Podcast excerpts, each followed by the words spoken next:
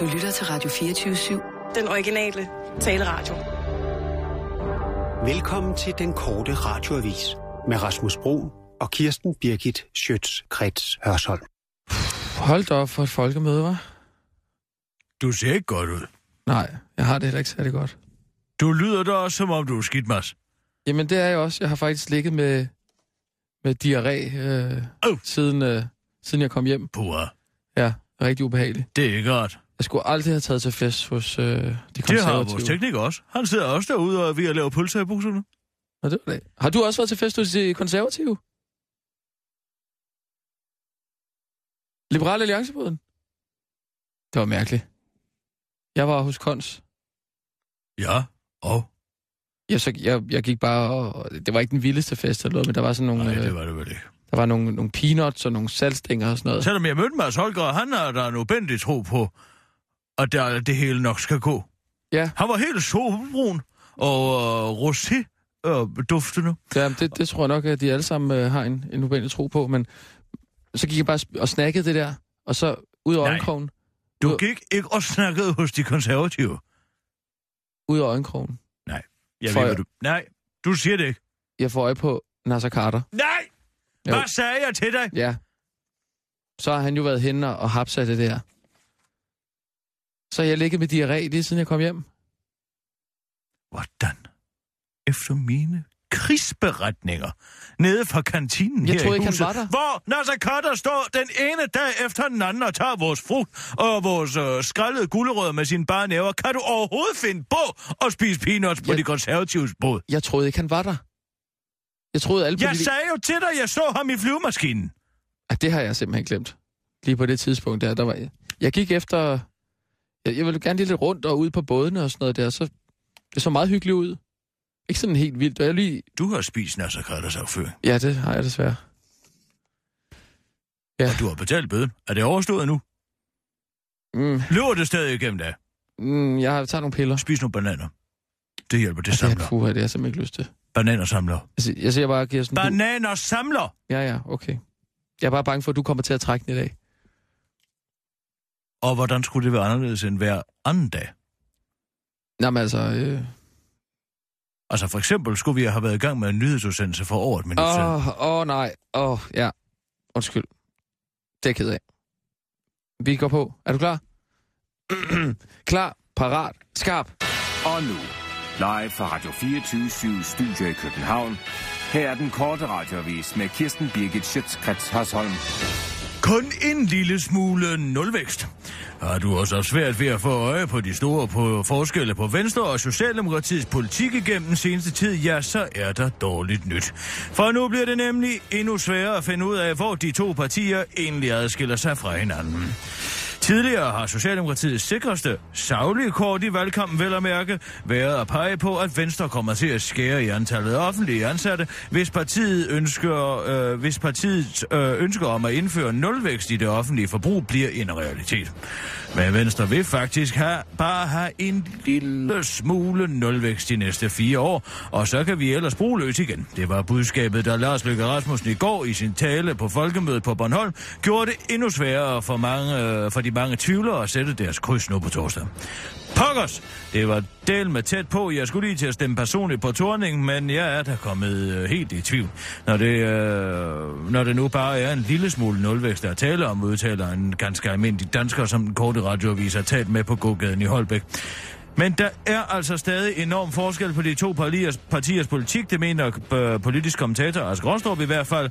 Du staver de to partiers navne vidt forskelligt, forklarer han til den korte radiovis og øh, tilføjer. Forskellene er nok mest til at få øje på før valget. T V to undskylder for tredje gang inden valg... Van... Nej. T V to undskylder for tredje gang inden valghanen galer. En nærmest bibels profeti af Lars Løkke blev i går opfyldt, da T V to for tredje gang kan gå ud og undskylde i en sag om Venstre og valgkampen. Altså set i bagspejlet skummeren, der har afvist det, siger T V tos nyhedschef Michael Dyrby i presselogen om T V tos eftergivenhed omkring at tage et spørgsmål om Løkkes troværdighed ud af en krydsild på kanalen efter massivt pres fra Lars Løkke. Lars Løkke skulle angiveligt være gået amok i en sminketrejler under forberedelserne til programmet i sidste uge, da han hørte, at der var et spørgsmål om fad kødbamser på programmet, og, kravede, og krævede, at øh, spørgsmålet skulle udgå. Et krav, der blev eftergivet fra T V tos side, men det var en fejl, siger Michael Dyrby. Men han forklarer nu, at det var frygten for en profetis opfyldelse, der fik ham til at give efter for Løkke. Jeg brød brød med Lars Løkke aftenen, inden valgkampen gik i gang. Det var vist skær tirsdag, og der fortalte Løkke mig, at min kanal inden valghanen galede ville have undskyldt i en sag om Venstre tre gange. Dengang grinte jeg, det forklarede Michael Dyrby til den korte radioavis, og siger, at han slog det hen efter T V tos undskyldte den hårdhændede behandling af Panoramas ejer i Tivoli, men at han efter Dybjerg Das måtte undskylde hendes behandling af en Christian Jensen, der ikke kunne forsvare sig selv, fik sved på panden. De første to var jo gået i opfyldelse, og vi styrede mod en tredje undskyldning, præcis som forudstigelsen sagde, og så troede jeg, at hvis jeg fåede ham, så ville jeg kun bryde forbandelsen. Men ak, det var et trick, siger Michael Dyrby til den korte radioavis. Det har ikke været muligt at få en kommentar fra Lars Løkke selv, da han er træt efter at have været ude på en ørkenvandring, hvor han blev fristet af djævlen til at sætte planerne om nulvæksten i den offentlige sektor i bero. En fristelse, han ikke kunne modstå. Haves småkedelige efterårslignende vejr ønskes dejlig dansk sommervejr. Sådan en annonce kunne man forestille sig, at de, dan- at de fleste danskere for tiden netop har indrykket i den blå avis for at skifte deres gamle, triste vejr ud med en nyere sommermodel. For der er ikke noget, som vi øh, ikke har for tiden og ikke har haft læ- for der er noget, som vi ikke har haft for tiden og ikke har haft længe. Det er altså en rigtig sommerdag. Det så ellers ud som om, at sommeren var kommet for at blive denne weekend, men nu truer en jævn til frisk nordvestenvind med at blæse ned over os, og dermed holde temperaturen et stykke under det normale for denne årstid, hvor vi traditionelt har lidt varmere vejr. Til med står den øh, på regn og overskyet vejr hele ugen. Som helhed får vi derfor kun lidt eller nogen sol, og temperaturen stiger til tretten til seksten grader, når det er varmest i eftermiddag. Det er altså kun to til tre grader under det, som vi plejer at se en, øh, den femte juni. Det forklarer øh, meteorolog Brian Dollars til den korte radioavis og beklager, hvis han tidligere har lovet lytterne, at sommeren var lige rundt om hjørnet. Den kommer, det ved jeg bare, men jeg kan ikke lige se, om det skulle blive i den næste nærmeste fremtid, afslutter han skuffet.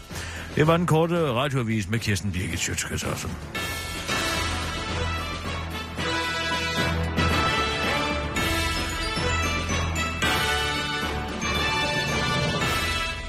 Ja, tak, Kirsten. Hov, nej. Hold da. Hold da fest.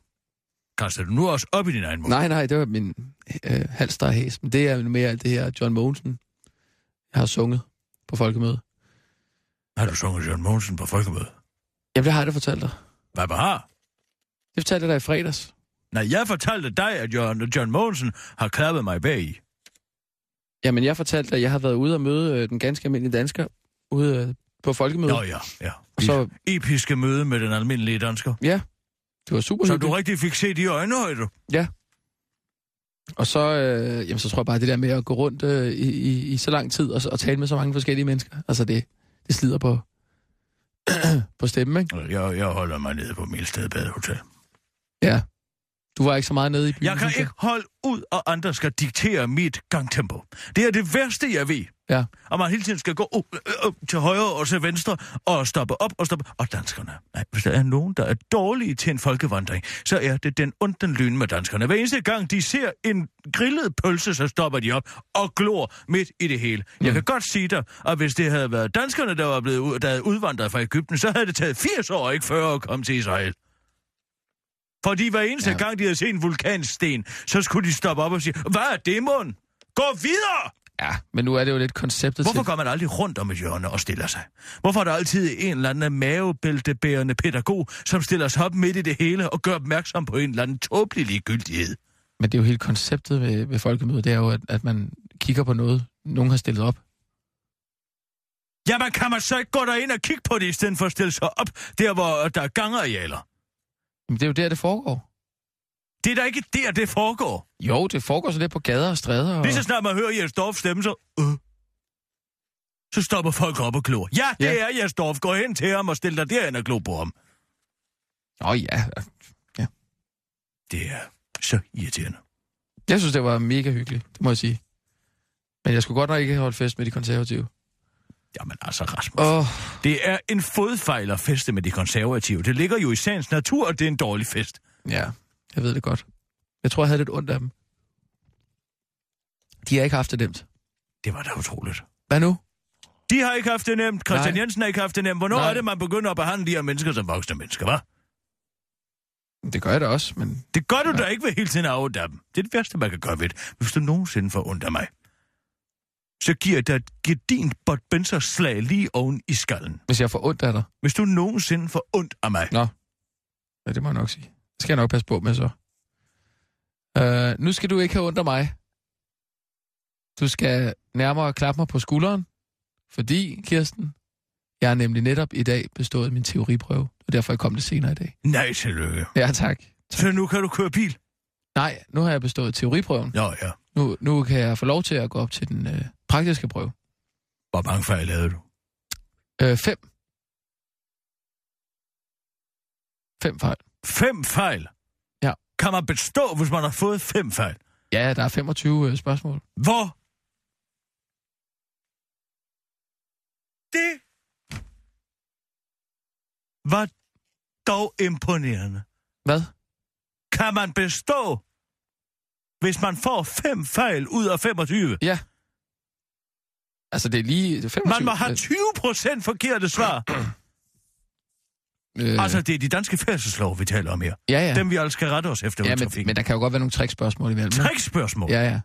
Som for eksempel, hvad? Må man køre over en trækrant uden at kigge sig for? Nej, men, men sådan mere sådan, hvad, hvad skal du være opmærksom på her, ikke?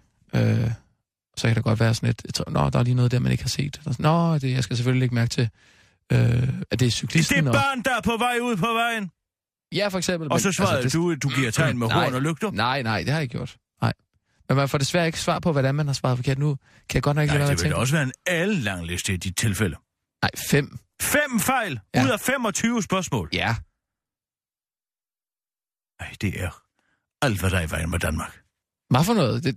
Hvad er det for en fejlmagen? Det er jo derfor, vi har småretarderet folk kørende rundt på vores veje. Det er du godt klar over, ikke? Så nu er jeg småretarderet? Ja, hvis du ikke kan gøre det bedre end fem fejl. Hvordan i alverden er du nogensinde kommet ind på journalistskolen? Altså, har der ikke været, ja, været optagelsesprøve, da du skulle ind? Jo, jo. Det var nu ikke så svært. Og hvor mange fejl må du have der? Det kan jeg ikke huske. Er det noget med? Nej, det kan jeg simpelthen ikke huske. Men jeg klarede den også lige til øl. Du kommer aldrig til at låne en af mine opper, det er helt sikkert. En af dine opper? En af mine opper. Du har, du har kun én, så vidt jeg ved. Ikke længere. Jeg har lige været nede og hentet den i dag. Jeg vidste jo, at jeg ville komme til at tjene omkring tre hundrede tusind på at være på folkemødet. Og derfor så ringede jeg allerede til min forhandler i fredag, så sagde, John, jeg kommer ned på mandag. Har du en sort en? Ja. Og jeg vidste godt, hvad jeg talte om. Så sagde nej, jeg har faktisk ikke en sort en. Så siger jeg, du må kunne skaffe en sort en til Kirsten Birgit. Og det, det lykkedes ham faktisk at få en hentet over. Han har, har forhandlet også på Fyn. Og så fik han kørt en over. Så nu har jeg en hvid og en sort. Nå, det giver ikke nogen mening. Jo, det giver en god mening. Fordi at jeg kører kun i den sorte, når jeg er vred. Ja. Og så kører jeg i den hvide, når jeg er glad. Aha. Og det er så, at folk ved, hvordan de skal reagere på mig i trafikken. Hvad gør du så, hvis du tager på arbejde glad? Men når du så har været på arbejde, så er du sur? Så får jeg øh, min personlige assistent til at køre hjem og hente bilen og skifte om. Okay, synes jeg er nok, ja. Og så har jeg fået den morsomste nummerplade. Mm. Hvad står der? Kissers dyt. Kissers dyt? Kissers dyt. Ja. Det synes jeg altså er sjovt. Det er da meget skægt. Man kan skrive, hvad man vil nu om dagen. Ja, ja der må være... Hvor mange må der være bogstaver, tegn? Det ved jeg ikke. Der var nok i hvert fald, ja. Der var nok. Er du ikke glad på min vej? Jo, det er da rigtig dejligt. Det er en top-tunet model. Men jeg synes, du sagde, du tjente fire hundrede tusind her. Ja, det blev altså kun til, til tre hundrede. Nå, hvorfor? Jamen, der var nogen, der gik i vasken, og nogen, og... der var nogen, jeg skulle have taget for klimen, som man så selv tog. Det Nå. Var vi også op og skændes over i flyveren. Så den med, at han faktisk lavede flere... Øh... Han lavede mere, jeg tror, han lavede femogtyve. Han, gør, han er jo blevet freelancer ude på D R, bare for at kunne tjene så mange penge. Nå. Vidste du det? Nej, det aner jeg ikke. Nej. Ja, altså, D R har jo politik om, at deres hverdag ikke må tjene mere end tre hundrede tusind kroner på bidjobber. Mm. Hvilket man skulle tro var nok. Men altså, øh, så han er blevet freelancer nu, ja. Så han kan lave lige så mange millioner, han vil ved siden af. Har du nogen øh, ordning her med fireogtyve syv? Nej, nej, nej, nej. Du kan tænke, hvad du vil. Det var også en del af min ansættelseskontrakt. Jeg det skal I sgu ikke planlægge jer i, hvad jeg går og laver ved siden af, så længe nej. Jeg passer mit arbejde. Det synes jeg jo principielt også. Det er godt nok mange penge for at stå deroppe og, og styre en debat, synes jeg. Ja, og ved du, hvad det bedste er? Man behøver næsten ikke at forberedelse. Nå. Altså, slet ikke. Nej. Jeg lavede det der for Skandinavisk Tobakskompagni. Jeg vidste ikke engang, hvem nogen af det panel, paneldeltagerne var. Den ene af dem troede var Bjørn Lomborg. Ja. Så viste det sig bare at være en knægt. Ja, okay. Det var som, som pinligt, faktisk. En, en knægt, der deltog i debatten? Ja, det var en og sådan en, og de, den der hed jo Rygning et voksenvalg. Ja. Hed det. Det er meget genialt lavet. Det de gør, alle sundhedsordførerne var der jo. Ja. Øh, så kommer de, det er den største, så bagefter er der jo selvfølgelig overflødighedshorn og en frokost. Åh, oh, en frokost. Ja. Der var blinis, der var kaviar, der var det hele og det andet. Men så er sundhedsordførerne der, og så kan de jo få udført deres lobbyarbejde, de der tobaks, tobaksfirmaerne der, ikke? Mm-hmm. Uh, nej, men så havde de så fået en ung, fordi det hedder Rygning et voksenvalg, og så havde de fået en ung ryger med. Mm. Så var sådan en, en, ung, en ung fyr. Han fortalte så om glæderne ved at ryge. Uh, altså, men han havde, det... en sort, uh, han havde en sort t-shirt på, og kopperbukser. Det var derfor, jeg tror det var Bjørn. Nå, okay. Og jeg har ikke set Bjørn i flere år. Nej. Så jeg, jeg troede, du kender ham, ham måske? Ja, jeg kender ham lidt. Ja. Så er en fin fyr. Mm. Meget begavet. Mm. Men altså, da han talte for det amerikanske senat med en t-shirt på, der tænkte jeg altså godt, nu, nu, nu går det altså lige, med, ja. lige lovligt meget John Travolta. Jeg har aldrig forstået, hvorfor, hvorfor skal man tale miljøet ned? Det forstår jeg slet ikke. Altså... Man taler da ikke miljøet ned. Nej, men han siger ligesom... Øh... Han kommer med en økonomisk vurdering af, hvor pengene gør mest godt. Ja, men altså, når nu... Må... Vi ved, at øh, klimaet er ligesom det vigtigste, vi har, ikke? Miljøet. Så er der jo ingen grund til at... Sådan, at... Altså, nu er det primært klima. Ja. Han siger jo, at hvis du bruger hundrede milliarder kroner nu og her, så kommer det til at betyde en minimal forskel i, enogtyve, i det enogtyvende århundrede i klima, mm. i temperatur. Men mm. hvis du bruger hundrede milliarder kroner på for eksempel at kurere folk fra malaria, mm. så redder du langt flere liv. Ja. Altså, det er en kalkyle, og det er det, folk ikke kan lide. Ja. Altså, N G O'er, det, de bryder sig ikke om ræson. Nej. Og man kan ikke rigtig gøre det op. Og det er altid... Måde. Jamen, det er jo altid blevet behæftet med en vis øh, altså usympat- øh, usympatisk mm. øh, konnotation, når man begynder at regne med mm. mennesker. Ja, det er det altså. Det er det godt nok. Vi skal, vi skal have nogle nyheder, Kirsten. Skal vi ikke køre noget SoMe i dag? Der er næsten ikke nogen nyheder. Øh, jo, hvad har vi af SoMe? Åh, oh, jeg har en video med Jan E. Jørgensen. Jan E. Jørgensen, er det Venstre? Venstremanden, det er. Er det ham øh, lidt gråhåret? Uh, Ej, jeg, kan, jeg kan ikke lige se ham på mig, tror jeg. Uh, han er sådan lidt en gråhåret og uh, gråhåret fyr. Ja, men han står og fortæller om uh, de danske muslimer. Uh, og så siger han, at uh, han har mødt en muslimsk pige, som er det skidt, og du siger, det er for noget. Han tror, han kan redde verden med et selfie. Ved Nørreport fik jeg en god snak med en øh, muslimsk pige med tørklæde og det hele. Hun øh, no. er kommet til Danmark fra Pakistan som øh, toårig, og som hun sagde, så elsker hun Danmark, og hun interesserer sig også ret meget for politik. Vi skal lige have banneret her med i baggrunden. Sådan. Det er Bjørn Lomborg øhm, Og hun var egentlig ret træt af den meget hadske retorik, øh, der kører fra alle sider af det politiske spektrum. Hun var helt enig med mig i, at øh, ham salafist-tossen, der var i fjernsynet forleden, øh, og fortæller, at han hader grundloven og dybest set ikke betragtet som dansker, at han er en idiot, og øh, ham skal vi egentlig ikke samle på. Men som hun sagde, hvorfor får han lov til at øh, repræsentere alle os, der er øh, muslimer?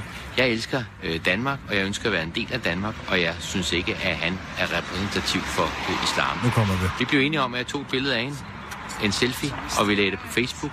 Fordi så har vi da i hvert fald gjort vores for at fortælle, at virkeligheden er mere nuanceret. Jeg glæder mig til valgdagen. Håber på din stemme. Hej. Ja, så kan man ikke gøre mere end det. Mm. Og her var det. Ja, altså han møder en, en, en muslimsk pige på Nørreport station. Ja, hun er træt af ham salafisten der, som var i, og som blev interviewet af Anders Silberbrandt. Ja. Som sagde, og, ja, han sagde for grundloven. Og så, og så, og så tager de en uh, selfie. Ja, og som, så... som, hvad var det så? Det forstår jeg ikke lige det sidste. Det var som et, øh, et modsvar, eller hvad? For at ja. fortælle, at virkeligheden er Nå, for at fortælle. nuanceret. Fortæl, hvordan virkeligheden er. For, for uh... at fortælle, at virkeligheden er mere nuanceret? Ja, og så har de jo gjort det også, ikke? Altså, så har de taget en, en selfie for at fortælle, at virkeligheden er mere nuanceret. Altså, selfie? Virkelighed mere nuanceret. Øh, fordi virkeligheden skal være mere nuanceret. Hvor, det, øh... Vi gør live. På, men på hvilken måde skal det forstås? Jamen, det ved jeg ikke. Det er dig, der er SoMe-ekspert. Find ud af det, mens jeg læser nyhederne op. Vi går live. Vi kører øh... nu. Vi går live. Vi kører. Og nu. Live fra Radio fireogtyve syv Studio i København. Her er den korte radioavis med Kirsten Birgit Schiøtz Kretz Hørsholm. Dronning Margrethe beskyldes for at stjæle fokus ved svensk reality-bryllup. Dronning Margrethe beskyldes nu af svenske og norske modeeksperter for at stjæle opmærksomheden ved sin gudsøn, den svenske prins Carl Philip og Paradise-baben Sofia Hellqvists bryllup, fordi hun bar en rød kjole. Dronning Margrethe stak meget ud. Det stjæler meget opmærksomheden fra brudeparret, og det skal man ikke gøre. Heller ikke, selvom man er gudmor for brudgommen, siger den svenske modeekspert Emma Danielsson til internetmagasinet Kjendis punktum no. Den norske modekspert Marianne Jemtegaard går endnu videre i sin kritik. Den røde farve signalerer, at du har haft en affære med brudgommen, siger hun simpelthen til Kjendis punktum no. De to kritiske røster bakkes nu op fra uventet hånd, nemlig øh, fra flere republikanske monarkikritikere, blandt andet den danske forfatter til bogen Det koster et kongerige, Jens Høvsgaard. De har fuldstændig ret i, at det her bryllup ikke handler om Margrethe, men hele monarkiets hykleri, siger Jens Høvsgaard til den korte radioavis og forklarer, at monarkiets eksistensberettigelse ligger på en idé om, at dets medlemmer som havet over rakket, men at de de sidste fyrre år har forsøgt at blæse og have mel i munden. Altså, de kongelige insisterer på at tiltales de og bliver behandlet med, og bliver behandlet med respekt på grund af en påstået opofrelse i form af deres kald som royale, samtidig med, at de bliver skilt på kryds og tværs og har flere bonusbørn end en nomadefamilie fra Nakskov. Det svenske bryllup mellem Carl Philip og Sofia Hellqvist er så kulminationen på denne tendens. Nu skal svenskerne til at kalde en paradise babe for hendes kongelige højhed. Så nej, det handler ikke om farven på Margrethes kjole, afslutter Jens Høvsgaard til den korte radioavis. Rig kanadisk onkel hjælper Dansk Folkeparti i valgkampen. En udenlandsdansker ved navn Bent Evald, der i nitten treoghalvtreds rejste fra Danmark og bosatte sig i Canada, kommer nu Dansk Folkeparti til undsætning i valgkampen. I en stor helsidesannonce, der har kostet omkring to hundrede tusind kroner, efterspørger Bent Evald en ny kurs for fædrelandet og opfordrer til, at vi danskere stemmer på Dansk Folkeparti på torsdag, når vi sætter vores kryds. Annoncen ligner dog til forveksling Dansk Folkepartis tidligere annoncer, som har stort set samme visuelle udtryk, hvilket har fået Socialdemokraternes presserådgiver David Trads til at antyde, at D F selv har betalt for annoncen. Annoncen fra, udenland, fra udenlandsdanskere, som D F øh, nægter... Annonce fra udenlandsdanskere, som D F nægter har betalt, har også samme papirsklips, som andre D F-annoncer, skriver han på Twitter, og bakkes op af en anden Twitter-bruger, der svarer, blinkesmiley, vi fik dem. Dansk Folkeparti afviser dog at stå direkte bag annoncen og henviser til, at det er reklamebyrået Apple Farm, der står bag Bent Evalds annonce, som er ejet af Yvette Espersen, der er gift med partiets næstformand Søren Espersen. Det synes David Trads dog tyder meget, lyder meget mærkeligt, som om at Dansk Folkeparti og Bent Evald ikke lige har delt i, ikke lige har delt i porten, udtaler han skeptisk til den korte radiovis. Flere journalister har arbejdet på højtryk for at få fat i den påståede danske, Dansk Folkeparti velgører, og det er desværre lykkedes for Berlingske. Jeg har betalt et hundrede seksoghalvfems tusind kroner for fire annoncer. Jeg er interesseret i at sætte et fodaftryk på den danske valgkamp, siger Bent Evald fra Vancouver i til i Canada til Berlingske. Pokkers, siger Socialdemokraternes presserådgiver David Trads, men får pludselig øje på et spøjst anagram. Høj, hvis man tager Bent Evalds efternavn og sætter det sammen med Dansk Folkeparti, så bliver det til prikkende Waldorf-salat, udbryder han fabrilsk til den korte radioavis. Blinkesmiley, der fik vi dem, skriver en af hans faste Twitter-støtter.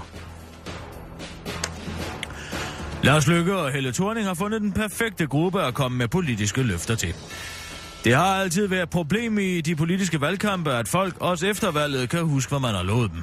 Men det problem er begge statsministerkandidater nu kommet ud over i en genial strategi. Såvel Venstre som Socialdemokratiet og de radikale vil nu sætte massivt ind mod demens. I dag lider halvfems tusind danskere af demens, men det tal ventes at stige voldsomt i de kommende år. Allerede i to tusind og tredive forventes et hundrede og fireogtredive tusind danskere at lide af de svigtende, af svigtende hjernefunktion. Demens er en stor folkesygdom og nok en smule overset. Jeg ved fra folk, som jeg taler med, at demens og det at være pårørende til en demensramt er en enorm udfordring. Mange står magtesløse tilbage, derfor vil vi styrke indsatsen, siger Venstres leder Lars Løkke Rasmussen til Politikken. Venstre siger, de vil komme med en handleplan mod sygdommen, mens regeringspartierne siger, de vil prioritere sygdommen med fire hundrede millioner kroner fra to tusind og seksten til nitten. Vi behandler jo allerede befolkningen, som om de ikke kan huske fra næste mund, men det kan de jo heller ikke, bare tænke på skolereformen. Hov, nu kommer jeg til at nævne det. Nå, det glemmer folk så hurtigt. Men altså, øh, hvorfor ikke bare springe mellemmanden over og afgive løfter, vi ikke har tænkt os at holde direkte til dem, der ikke kan huske, siger Helle Thorning-Schmidt til den korte radioavis og forklarer, at situationen er ren win-win for alle parter. Men pointerer, at Lars Løkkes intentioner om en handlingsplan er langt mindre konkret end hendes intentioner om at afsætte fire hundrede millioner kroner til projektet. Det var den korte radioavis med Kirsten Birgit Schiøtz Kretz Hørsholm blev hængende. Nu stiller vi om til SoMe-analytiker Rasmus Bruun, der er med seneste nyt fra den online World Cup. Skal vi pingpong? Nej. Ikke pingpong? Ja, så lad os tage en lille pingpong. En lille pingpong? Ping okay, men du pingponger over så mig. Nu går den korte radiovis i dybden med valget. Dine guider er seniorkorrespondent Kirsten Birgit Schiøtz Kretz Hørsholm og social media analytiker Rasmus Bruun. Ja, Rasmus, har du også været ude og møde en perker i... Eller har du også været ude og møde en indvandrer her for nylig? Øh, om jeg har... Ja, ja, eller... De er jo... Øh, jeg har... Jeg har øh, hey, ja... Øh, der er ikke forskel på mennesker, som man siger. Og, øh, og, øh, og øh, selvom vi møder dem hver dag, så tror jeg, at virkeligheden er mere nuanceret, end mange går og, og tror. Og, øh, og øh, det har lidt at gøre med det indslag, som vi skal kigge nærmere på i dag. Ja, det er jo sådan, at uh, Jan E. Jørgensen har lagt en video op, hvor han uh, påstår at have møde, mødt en uh, arabisk kvinde med tørklæder og det hele, mm, mm. Uh, som er meget træt af den diskurs, der er i, uh, i de muslim, nogle muslimske kredse, salafistiske kredse, ja. Bestemmer om ikke stemmer, og så desuden, og, og så videre, så videre. Ja. Uh, hvad, hvad, hvad, hvad opnår han ved at påstå at have mødt en uh, helt almindelig indvandrer? På Nørreport station. Jamen, han er jo netop ude på at sige øh, til os danskere, der ikke lige har mødt så mange øh, indvandrere i vores hverdag, der prøver han lige at sige, hov, hov, øh, nu skal I ikke tro, at alle øh, muslimer er ligesom salafisten, vi ser på tv. Øh, der kan også være helt almindelige muslimer, og en af dem har jeg faktisk fanget her på Nørreport station, øh, som er et meget øh, multietnisk område. Jeg har så taget et, et billede, et, et, et selfie, ja, og det, lagt det op. Ja, det han, han, han siger jo, at mm. han uh, tager et billede af den her kvinde. Ja, en, en selfie. En selfie, ja.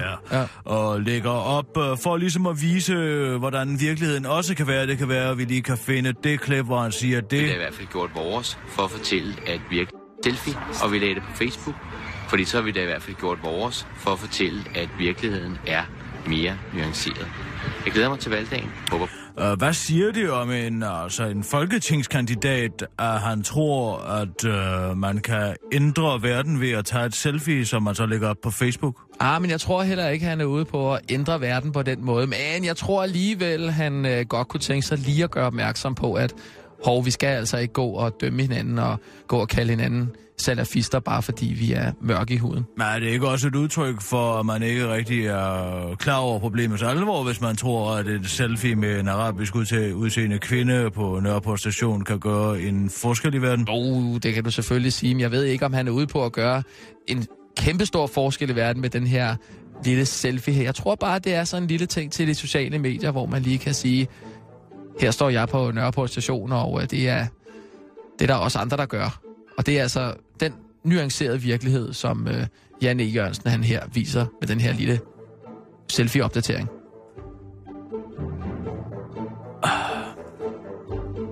Tak skal du have, Rasmus Bruun, for den SoMe-analyse. Vi er tilbage igen med en nyhedsudsendelse om cirka ti minutter.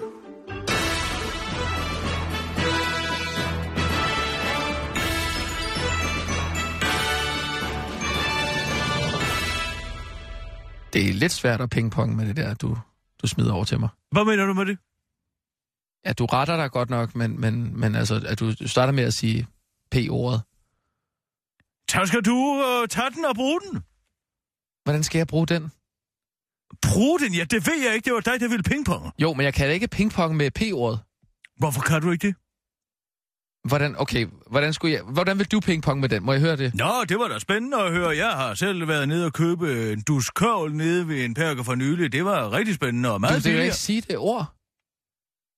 Du vil jo slet ikke sige det ord live i nyhederne. Så altså, du sige der noget andet. Du kan bare lade være med at overhovedet at nævne det. Jamen, alle folk hører det sgu da. Det, det går da direkte i folks øregange. Nå. Det, det der, tror du, jeg, kan altså, du ikke jeg tror ikke, der var med. Nogen, der opdagede det. Det, det svarer til at lave den, altså en, en super skrå sav lige over til mig. Den er umulig at returnere. En dygtig tennisspiller ville sagtens kunne returnere den. Pingpong, det er bordtennis. Nå, pingpong, hvad er det? Det er, bord, det er bordtennis. Bordtennis? Ja, ja. Ja, pingpong er jo... Ja, pingpong...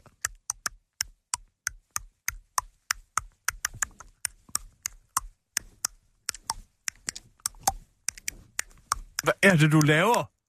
Jeg laver pingpongbevægelser. Det ser ud, som om du kaster en frisbee. Nej, jeg, jeg holder, det er jo et bordtennisbat. Sådan her, og så, så smasher man, og så... Og du klikker? Jamen, det er tungen. Det Hvorfor for... gør du det? Jeg, jeg prøver at lave pingpong, det er, jo, det er det, det går ud på. Pingpong er, at jeg siger noget, så siger du noget, der passer til det. Men det kommer I en humoristisk tone, og så laver man det, man ja, ja. amerikanere kalder en segway, over til lydeshistorien. Jo, jo, men det, det kommer bare af, af pingpong. Det, det er lige meget, Kirsten. Men jeg Hvad kan er sku... det for noget klik? Det er sådan, det bolden, når den lander på bordet. Sådan der, ikke? Jeg, det, det er lige meget, Kirsten. Jeg siger bare, jeg kan sgu ikke pingpongen, når du smider p-ordet over til mig som det første. Vel? Slet ikke, når jeg er sådan lidt småslår i det.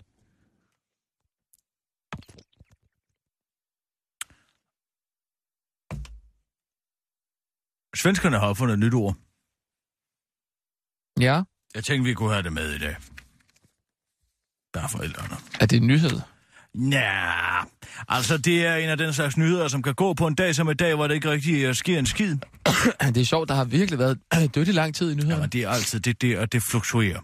Altså så, så kommer der kommer et udspil, så trækker alle politikerne tilbage, så sker der ikke noget, så hører man intet, ja. før at der kommer et, øh, et lille udspil til. Og nu er det slut med udspillene, for nu kan der ikke komme flere mod udspil så tæt på valget. Jeg lover dig for, at der kommer ikke mere. Nogle gange så er man altså bare... Nu venter de bare og krydser fingre på, at de femten procent, der ikke aner, hvem fanden de skal stemme på, når de beslutter sig på at gøre det, som de mener er det rigtige, når de allerede mm. står inde i... Jamen altså... Lad være og stem, hvis jeg bare kunne sige det ja. i radioen. Hvis jeg bare kunne fortælle folk i en nyhedsudsendelse, hvor lidt man fik ud af at stemme på det her system, så ville jeg gøre det. Men det kan jeg ikke, for så har jeg jeg, jeg... Jørgen Ramsgaard lige i øret bagefter. Jeg hørte ikke, hvad det var, du sagde. Der er femten procent, der ikke ved, hvad de skal stemme på. Ja. Og endnu snakker vi meningsmåling, eller hvad? Ja, vi snakker meningsmåling. Nå, de ligger jo hele tiden og kæmper. Men altså, det... det var fordi, jeg troede, vi snakkede om, at, øh, at der ikke skete så meget i nyhederne, og så stod jeg bare og fantaserede, at tænk, hvis der skete et eller andet. Et lille terrorangreb. Ikke fordi jeg ønsker, der sker et terrorangreb eller noget. Nu skal du passe på. Hvad? Jeg siger jo ikke... Det er en, det er Jens Blauenfeldt, du er i gang med der. Det er det da ikke det. Jeg siger det til dig stille og roligt. Ja, det ved jeg godt. Hallo, jeg har da ikke lyst til, at der kommer et hvis terrorangreb. Hvis der er nogen, der hører dig, så ja, er det er rent Jens Blauenfeldt. Jamen, der er da ikke nogen, der... Du står jeg... med ryggen til døren og siger den slags. Jamen, jeg mener som det ikke. Jeg mener det da ikke. Det er dødsansvarligt. Jeg siger bare, at vores, sige vores til mig. arbejde ville være lettere, hvis der skete lidt. Ja, selvfølgelig ville det da være dejligt, ja. hvis der skete noget. Jeg kiggede også over på Bornholm og håbede på, at der ville komme en galning og skyde løs til højre og venstre. Ej, det, det, var noget, det, det, det gjorde jeg godt nok ikke, må jeg sige. Nu skal du ikke bakke ud fra den her samtale. Jeg var, jamen, du hva, har hva? lige sagt, hvad du tænkte. Ja, jeg, og nu, jeg siger, at nogle nu stikker du hælen mellem overhovedet benene. Overhovedet ikke, men jeg har ikke lyst til, at der kom en galning og plukke løs på folkemødet. Men det kunne da være meget rart, hvis der var nogen, der skød lidt ned på gaden sådan... Altså, det er da bedre, Æ, bare at du... det sker på Æ... folkemødet. Nej, fordi det, så, det, det bliver alt for politisk. Det kommer til at fylde for meget. Men det var mere sådan et... Hvis der et eller andet... Øh, noget rocker-relateret eller et eller andet. Men det er der, det er der da ikke noget spændende i. Jamen, jeg synes, det er jo også lidt voldsomt at gå og ønske, at der er folk, der bliver plukket på den måde. Jamen, det har bare så meget godt stof i dig. Ja. Men jeg, jeg synes ikke, det var så sjovt at dække det der øh, krudtsønde noget på det tidspunkt. Nej. Men det var lidt sjovere end det her, på det her tidspunkt. Godt nok. Altså, jeg mener ikke sjovt. Sjov, ja, ja, jeg synes, valgkamp, der er alligevel meget dødt i det. Altså, der er meget sådan, meget ligegyldigt. Ja. Der var lidt mere... Jeg forstår ikke, hvorfor man... Altså, det er jo blevet en ren talvalgkamp, det her. Tal mig her, og hvem regner på den ene og på den anden måde? Hvis mm. man ved ingenting om tal, det er, man kan få dem til at blive, hvad fanden man vil, hvis man bare har en intention om, hvad de skal blive, inden man går i gang. Mm. Der er lidt der er ikke nogen løsninger.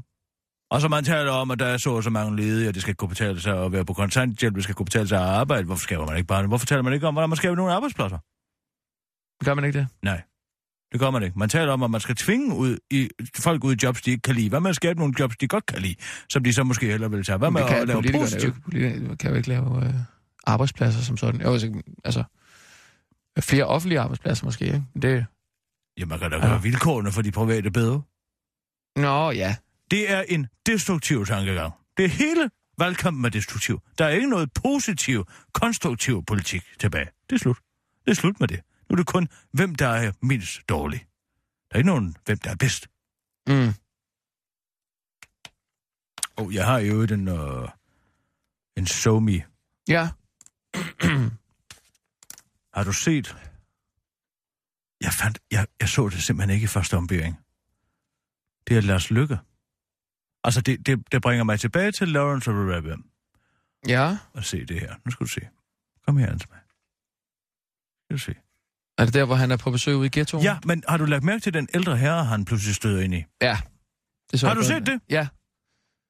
Ja, det er dejligt, at, at, at han giver sig tid til at tale med ham, synes jeg. Giver sig tid til at tale med ham? Han kan jo ikke slippe væk. Skal du se her. Det er ren Lawrence. Ih, hvor er det langsomt. Prøv at trykke på play. Åh, oh, der er en reklame. Åh, oh, det er Orange is New Black. Har du set den? Jeg har faktisk set den. Ja. Og jeg må sige, det var vidunderligt, at de, de gengiver den lesbiske sex og den måde.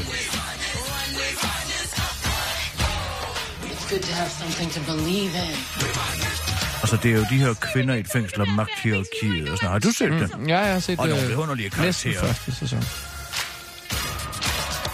Jeg kan godt lide en serie, der handler om kvinder. Så. Nu skal du trykke på play igen. Hvorfor skal jeg trykke igen? Nu trykker jeg. Nu kører der sådan en hjul rundt. Ja. Det, det, altså, jeg bliver aldrig gode venner med sådan en her. Um, bum, bum, bum, bum. Det er sådan en Fiat fem hundrede herovre. Privatlæsning måned. Så. Ja, du er ikke en uh, Fiat fem hundrede? Jeg kører kun en tysk bil. Nå, ja, okay. Det var det. Altså, en af de mange ting, min far sagde til mig, det var, køb en tysk bil, det går aldrig i stykker. Hvorfor? Det er rigtigt. Han sagde, køb en tysk bil, det går aldrig i stykker. Okay. Og det har jeg holdt mig til. Der var en gang, hvor jeg havde været ude og køre i en Citroën. Ja.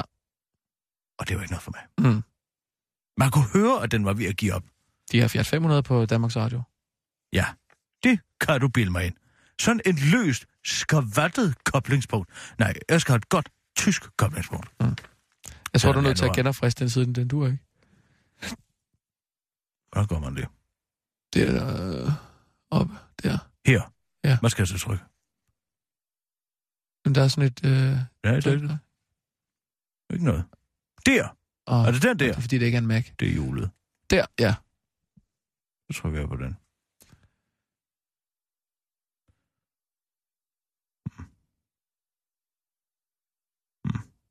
Der er Mathias Tesfaye. Hvad siger han? Ham trykker jeg ikke på. Det tør jeg ikke. Den er gået helt ned til her. Hvem er det, der står for I T'en her? Er det, er der nogen, der også leverer til det offentlige? Tryk på play. Kommer der noget? Arbe, har du styr på teknikken her? Nå, der kom den. Nå, der er sådan en reklame. Nu er der en reklame igen! Ja. Nej, du, du skal ikke trykke, du skal, du skal ikke trykke på noget andet nu, så gør den helt galt. Den har jeg slet ikke set, den der. Det kan hurtigt blive en sjovere dag med Kvik. Og det lukker man i. Gør et kup med hundrede og en præmier af hundrede tusind kroner på danskespil punktum d k eller hos din Kvik-forhandler. Ej, jeg gad simpelthen godt at vinde to hundrede og halvtreds tusind. Fredag kan du vinde oh. rigtig store penge. Hvorfor kommer der flere? Det er utroligt. Ja. En ren kavalkade. Nå, nu, nu ja, kommer der var den. Så der kommer han der så. Der kommer en bil. Den blå.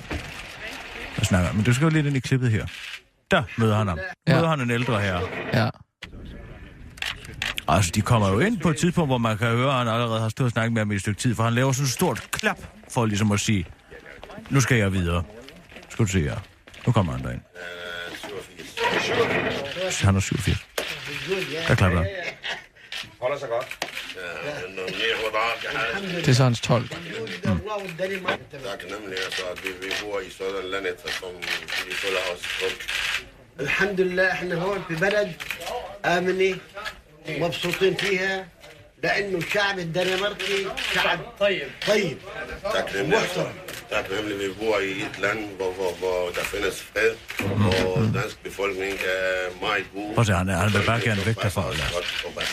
Nu siger han noget gajol, gajol, gajol små.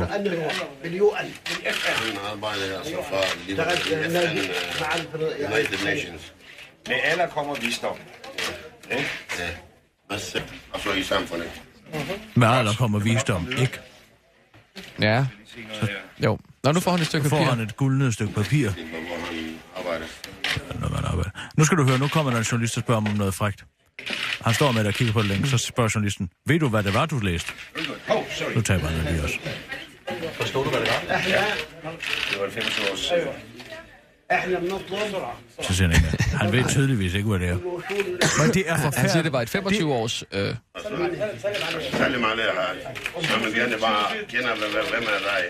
er han ved ikke, hvem han er. Nej, vi kan bare vælte en. Nej, han ved ikke, han er statsminister. Altså, det gamle land ved slet ikke, hvem Lars Løkke er. Nej, okay. Han hedder vel Venstre, og hun er hjemme, så han er lidt integrat. Lars Løkke. Sådan er jeg. Nødvendig menneske, en musaad, det har et sjak. Hjælp os, jeg finder løsningen til alt det her. Hænder. Okay. Vi har brug for fred her i Danmark. Vi hjælper os med alt. وإحنا أي ساعة كده بصير عندنا مركب إحنا معه. أولادنا كمان. أصلاً بس دسكية. أصلاً هنسفلس أصلاً بس دسكية أصلاً إن. Altså det er rent Lawrence of Arabia. Hvorfor Lawrence of Arabia? Jamen det der med at komme ned til sådan og, og, og hvor altså Peter Sol vanvittigt flot er. Jeg, jeg har faktisk ikke set den, det må jeg være. Nej. Jo, har du ikke set den? Nej, det er rigtigt. Han er jo han er jo eventyrlysten. Han kommer der ned ja. Og så i første omgang der.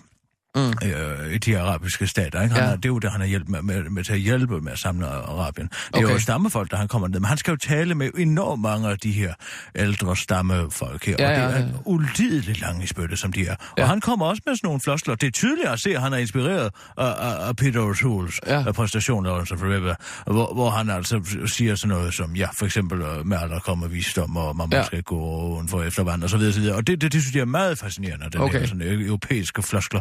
Og, og det, det er ligesom det, han gør brug af. Mm. Og det er ren Lawrence of Arabia. Og så par, altså, kombineret med lidt gøjlepakke. Ja.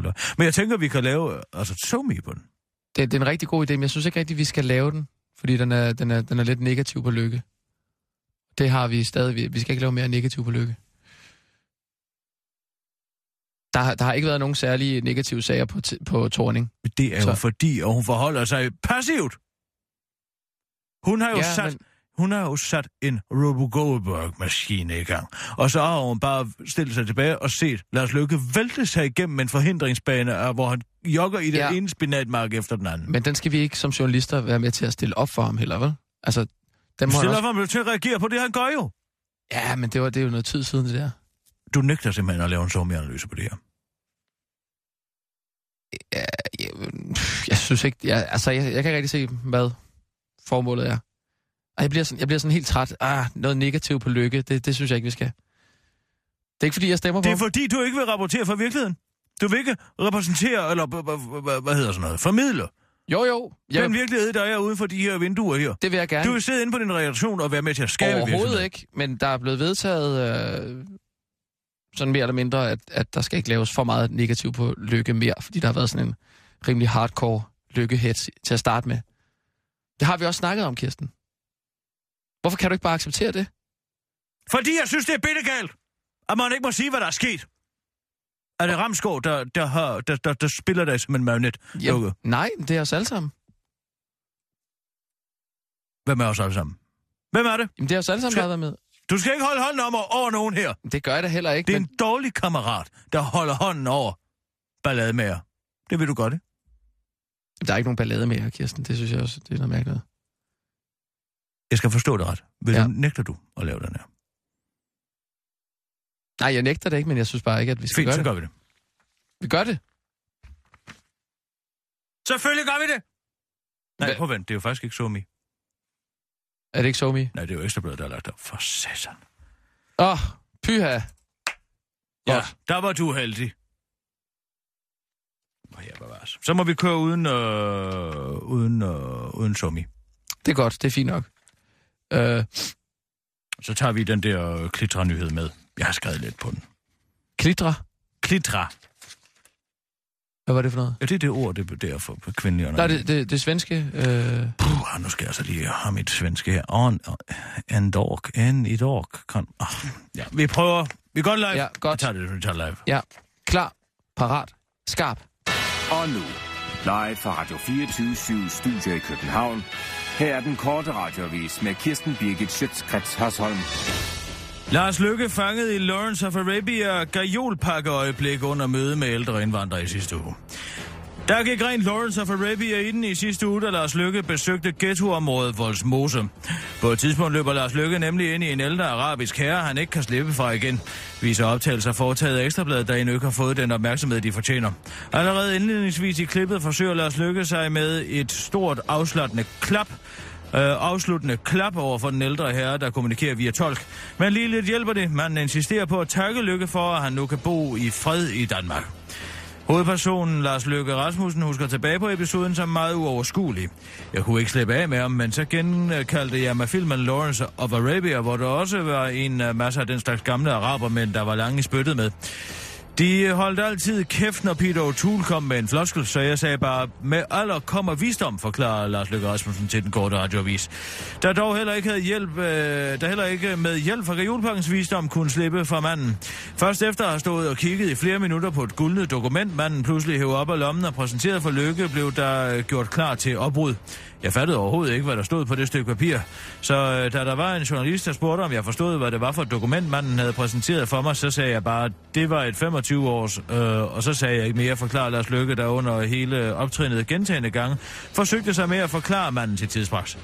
Du kan nu se optrinet på den korte radiovises Facebook-side, hvor du også kan se Spielbergs genfortolkning af scenen i sort-hvid. Hej sådan, hvad gør du? Jeg sitter og klitrer. Aha. Svenske kvinder har længe været misundelige over, at svenske mænd har kunnet runkart, der er det svenske ord for mandlig onani, men at der ikke var et øh, ord for kvindelig onani. Derfor har det svenske Riksförbundet for seksuel oplysning nu afholdt en tavling for at finde et ord, der er dækkende. Og det er nu fundet, og ordet er klitre.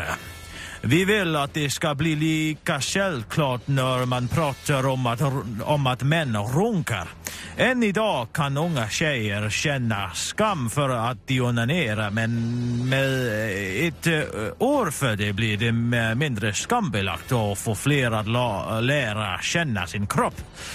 Då är det lättare att veta hur man vill ha det med andra, säger Christina Jungfors, der er förbundsordførende for R F S U til internetmediet D N punktum S E. Ordet har dog fået nogle feminister op i det røde felt, for som navnet klittere antyder, så har det jo at gøre med klitorisorgasmer. Men der findes jo også kvinder, som kun kan få skideorgasmer. Og de mener nu, at det nye ord ikke er dækkende for deres form for onani. Camilla Ingfors, der selv lider af problemet, forklarer, hvor kan det være, at de ikke altså tænker på tjejer, der, der kan komme og være klittere? Det er en diskriminerende doktrin, siger hun til den korte radioavis. Camilla Ingfors foreslår nu ordet huller som pendant til klitra. Den øh, sidste del af den nyhed var løgn, men I troede på det et øjeblik, gjorde I ikke? Det kunne nemlig godt være rigtigt. Troels Lund taler ud. Jeg vil ikke være statsminister. Denne chokerende melding kom i går fra Venstres Troels Lund Poulsen i et åbenhjertigt interview med Jyllandsposten. Ja, den er god, god, god nok. Jeg ved godt, at det kommer som et kæmpe chok for mange, at jeg nu ikke vil være statsminister, fordi jeg har jo har de kvaliteter, jeg har. Men jeg har simpelthen bare ikke lyst, forklarer Troels Lund til den korte radioavis. Der var ellers mange, der havde den opfattelse, at Troels Lund Poulsens politiske fortid var så blakket, at han aldrig ville kunne blive statsminister alligevel, og at det faktisk var grunden til, at han aldrig ville kunne bestride statsministerposten. Men det er altså ikke grunden til den overraskende udmelding. Ej, jeg gider bare ikke rigtigt. Jeg kunne godt, men jeg gider bare ikke, udtaler han til den korte radioavis. Nyheden er kommet bag på mange vælgere, der ellers havde håbet på, at Troels Lund Poulsen ville bruge sin snuhed og manglende moral til at tage sig af rigets fremtid, men det bliver desværre ikke aktuelt. Nej, jeg tror bare, jeg vil holde mig lidt i baggrunden og måske nøjes med en ministerpost eller sådan noget, forklarer Troels Lund Poulsen og henstiller sine vælgere til blot at sige til, hvis han skal gøre sig god. Det var den korte radioavis med Kirsten Birgit Schiøtz Kretz Hørsholm.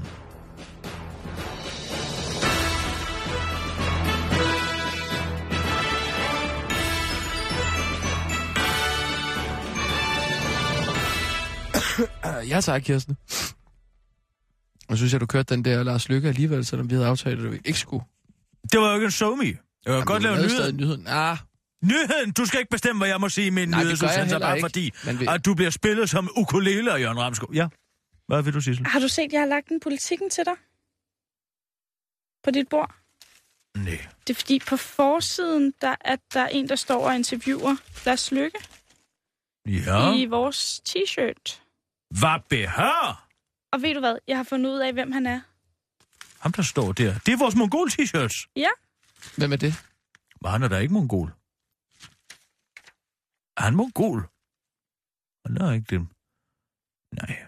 Hvordan har han fået en... Hans lemmer er helt proportionale. Nej, han er ikke mongol. Var, har vi en del af mongolherren, der ikke er en mongol? Ikke så vidt jeg er underrettet, men jeg har fundet hans nummer. Jeg ved ikke, om du måske vil finde ud af, om han er det. Jeg synes, det var lidt underligt. Er han selv, journalist, og... eller hvad? Han arbejder for danske kommuner, men... Mm. Har du hans nummer? Ja. Jeg ved ikke, om du vil undersøge han? det selv. Hvad hedder han? Ole Obitsø. Ole Obitsø. Mm. Jeg fandt ham også på, på Twitter til dig. Nå. Nå, Gud! Jamen, jeg har da selv retweetet det. Jeg skal ikke se, at det ikke var mongol. Hvad for noget? Se, det er jo mig, der har retweetet det her. Kirsten Birgit retweetet. Kirsten. Seneste, han Men han siger ligner selv, overhovedet ikke en mongol. Han siger selv, han er mongol. Den korte Kirstens seneste mongol, Downs med valg af Radio fireogtyve syv. Men han, han ligner overhovedet ikke en mongol. Han har et pressekort. Hvordan kan mongol have pressekort? Men han er jo ikke en mongol. Hvordan har han så fået sådan en, en t-shirt? Har du udleveret nogle t-shirts til? Nej, jeg tror måske, det er en af de andre producerer, som har, som har givet den væk. Nå. Altså, jeg har ikke ringet til ham, fordi jeg tænkte, jeg ikke ville, ville spørge ham om det. Du er også bedre til sådan noget, Kirsten. Ja. Skal jeg, skal jeg ringe op? Det kan være, vi skal finde ud af det i morgen, så lige tage nogle, øh, nogle sidste nyheder her på falderevet. Vi finder ud af det i morgen. Jeg ringer til ham i morgen. Men han har, simpelthen et, han har lavet et interview med Lars Løkke. Vi skal da finde ud af, hvad han Men har han lavet det som... som at det ved, du, du ved ikke noget? Nej, jeg faldt bare over billedet. Vi ringer til ham i morgen. Tænk sig, at det kom i politikken. Ah, nu behøver du ikke at være så fuld af benåelse over, at det er kommet i en kulturradikalavis. Oh, oh, oh, oh. Hvor herre bevares. Det er da dig, der plejer at være helt oppe at køre. Jeg har en breaking! Du har en breaking? Jeg har en breaking. Der er lige kommet noget ind. Jeg har en breaking. Nå. Kan vi køre breaking? Vi kører breaking. Breaking news fra den korte radioavis. Her er Kirsten Birgit Schiøtz Kretz Hørsholm med sidste nyt. Moden dansk kvinde er blevet fyret. En tres-årig dansk kvinde er netop blevet fyret fra sit arbejde godt en måned før hun skulle fejre sit femogtyve-års jubilæum. Det fortæller Danmarks Radio, der som de eneste har talt med den rystede kvinde. Kirsten Johanne Jørgensen er oprindeligt uddannet farmakonom, men sad som intern salgsassistent, hvor hun tog telefonen og hjalp kunderne. Hun blev fyret på grund af nedskæring og søger nu job blandt andet som receptionist. Og det er særligt hårdt for netop den generation, som Kirsten Birke, som Kirsten... Hvad siger mit andet navn? Som Kirsten er en del af. Det fortæller livsstilsekspert Henrik Byager, der forklarer, at den generation betragter det at have et job som en grødsgiven ret.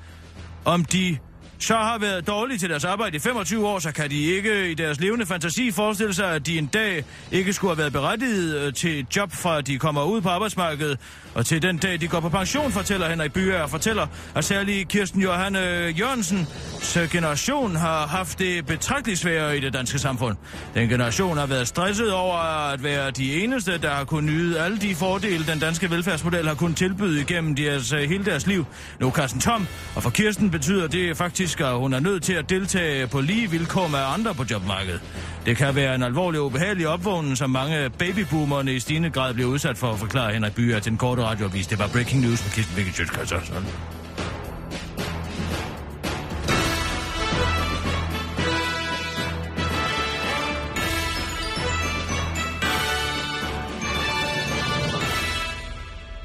Blev du slået ud af, at hun hed Kirsten? Jeg kom til at tænke på, at jeg selv blev fyret. Nej, hvorfor skulle du blive fyret? Jamen, jeg er da også lige glad, fordi jeg ved godt, hvordan øh, livet hænger sammen. Nogle gange bliver man fyret, nogle gange bliver man ikke fyret. Men ved du hvad, jeg tror? Jeg tror ikke, de fyrer mig, for jeg mødte Martin Buch.